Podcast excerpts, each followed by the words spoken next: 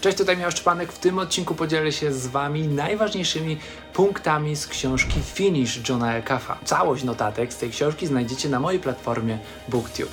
Zanim zaczniemy, ważna informacja. Moją pasją jest czytanie książek rozwojowych i przekuwanie tej wiedzy, tych idei w działanie. Dlatego stworzyłem społeczność BookTube, czyli ludzi, którzy chcą razem ze mną poznawać dwie książki w miesiącu i wdrażać je w życie. Prosto na maila wysyłam wideo notatki oraz podsumowanie tekstowe z danej książki, dzięki czemu oszczędzasz czas i poznajesz najlepsze idee świata. Otrzymujesz również dostęp do ponad 30 już pakietów notatek wideo oraz tekstowych podsumowań książek, które według mnie każdy choć raz w życiu powinien przeczytać. Wejdź na booktube.pl i dołącz do naszej społeczności. Link pod tym filmem. Tymczasem przejdźmy do odcinka. Największym naszym wrogiem w dążeniu do celu jest właśnie perfekcjonizm. Dlaczego?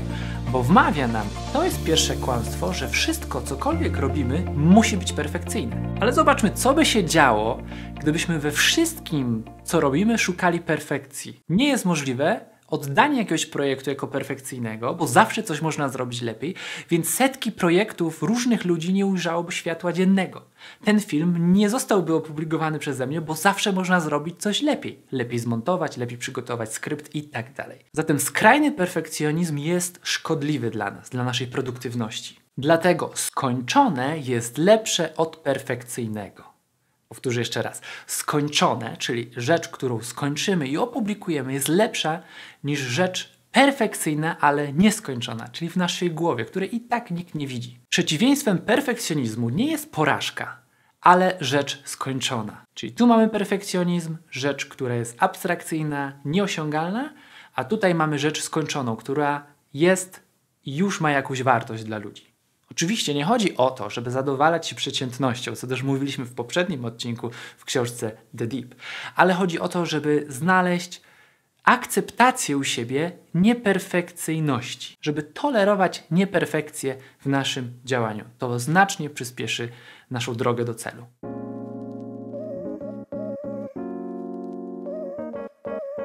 Pierwsze kłamstwo perfekcjonizmu dotyczy tego, że jeżeli coś nam nie wyjdzie w trakcie dążenia do celu, to należy sobie całkowicie odpuścić ten cel.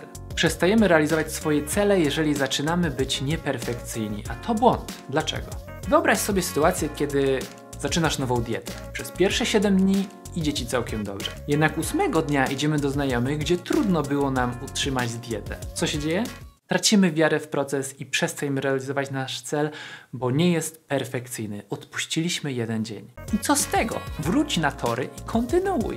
Ale tutaj perfekcjonizm będzie ci wmawiał, że musisz mieć idealny każdy dzień. Jeżeli nie, to sobie odpuść. Albo zaczynasz zbierać paragony, czyli zaczynasz analizować swój budżet, chcesz wziąć sprawy finansów w swoje ręce. Idzie ci dobrze przez 10 dni, ale zapominasz raz wziąć paragonu. I co?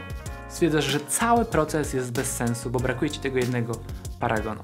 Kiedy pojawia się jedna porażka, jeden dzień przerwy, mamy w głowie myśl, że nie warto tego kontynuować. Ale tak nie może być.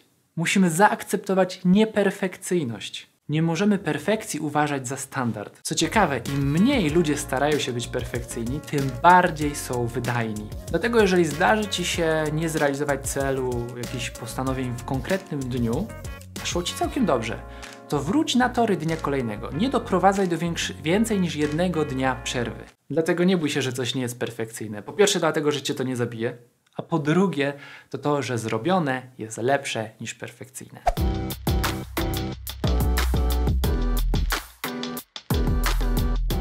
Drugie kłamstwo perfekcjonizmu dotyczy wielkości celu. Czyli perfekcjonizm mówi ci, że twój cel powinien być ogromny. Słyszymy zresztą w różnych przemowach motywacyjnych, stawiaj sobie ogromne cele. Ale do czego to prowadzi? Większość tych celów nie jest realizowana. Dlatego autor zaleca, aby podzielić swój cel na pół. Tak, podziel swój cel na pół, ten, o którym myślisz, aby teraz osiągnąć, albo wydłuż czas jego realizacji dwukrotnie. Wtedy zwiększysz swoją szansę jego osiągnięcia aż o 63%. Badania naukowe potwierdzają, że osoby, które stawiają sobie mniejsze cele, mają większe prawdopodobieństwo o 63%, że ten cel, nawet ten większy, który pierwotnie myśleli, osiągną. Trzecie kłamstwo perfekcjonizmu to Możesz mieć wszystko. Perfekcjonizm mówi ci, że możesz robić wszystko, możesz mieć wszystko i dasz sobie z tym radę. Bzdura. Jedynym przecież sposobem na osiągnięcie jakiegokolwiek celu jest zaangażowanie swojego czasu, czasu w jego realizację, a nie jesteśmy w stanie realizować wszystkich rzeczy naraz. Dlatego mamy dwie opcje. Albo próbować robić wszystko naraz i ponieść pewną porażkę, albo wyeliminować wszystkie zbędne rzeczy i skupić się na tym, co najważniejsze, zwiększając prawdopodobieństwo sukcesu. Ale skąd się bierze w ogóle branie na swoje barki tak wielu rzeczy? Wydaje nam się, że jest honorowym, aby pracować ciężko i robić wiele rzeczy. Niestety przynosi to efekt wręcz odwrotny i tracimy zaufanie do siebie, jeżeli nie realizujemy tych rzeczy, a także inni tracą zaufanie do nas. Co możemy zrobić, aby nie mieć poczucia winy w związku z tym, że skupiamy się na jednej rzeczy? Zastosuj tak zwaną strategiczną niekompetencję. Jest to celowe odpuszczenie zaangażowania w jakąś strefę swojego życia po to, aby całe swoje środki skupić na tej jednej najważniejszej dla Ciebie rzeczy. Dla przykładu, możesz być obecny we wszystkich platformach społecznościowych ze słabym skutkiem, albo skupić się na jednej, maksimum dwóch, które będziesz mógł zdominować. Ale też może to dotyczyć innej sytuacji. Możesz odpuścić strategicznie, że przez pewien czas, na przykład na czas pisania książki, którą chcesz wydać, odpuszczasz dbanie o swój ogródek i skupiasz się tylko i wyłącznie przez 3 miesiące na napisaniu tej książki. Wtedy, kiedy sąsiad macha ci, e, sąsiedzie, coś słabo z tymi kwiatkami padają, a ty, tak wiem, strategicznie odpuściłem podlewanie tych kwiatków. Dlaczego? Bo piszę książkę. Kiedy ją skończę, wtedy zadbam o kwiatki zasadzenowe i tak. Tak samo możesz odpuścić bycie na bieżąco z serialami, jeżeli masz do skończenia jakiś ważny projekt. Hej, dzięki za zapoznanie się z fragmentami notatek z tej książki. Jest jeszcze dużo więcej rzeczy, które można wyciągnąć i wdrożyć w nasze życie. Jeżeli chcesz przetestować BookTube przez 7 dni za darmo, kliknij link pod tym filmem. Do zobaczenia. Cześć.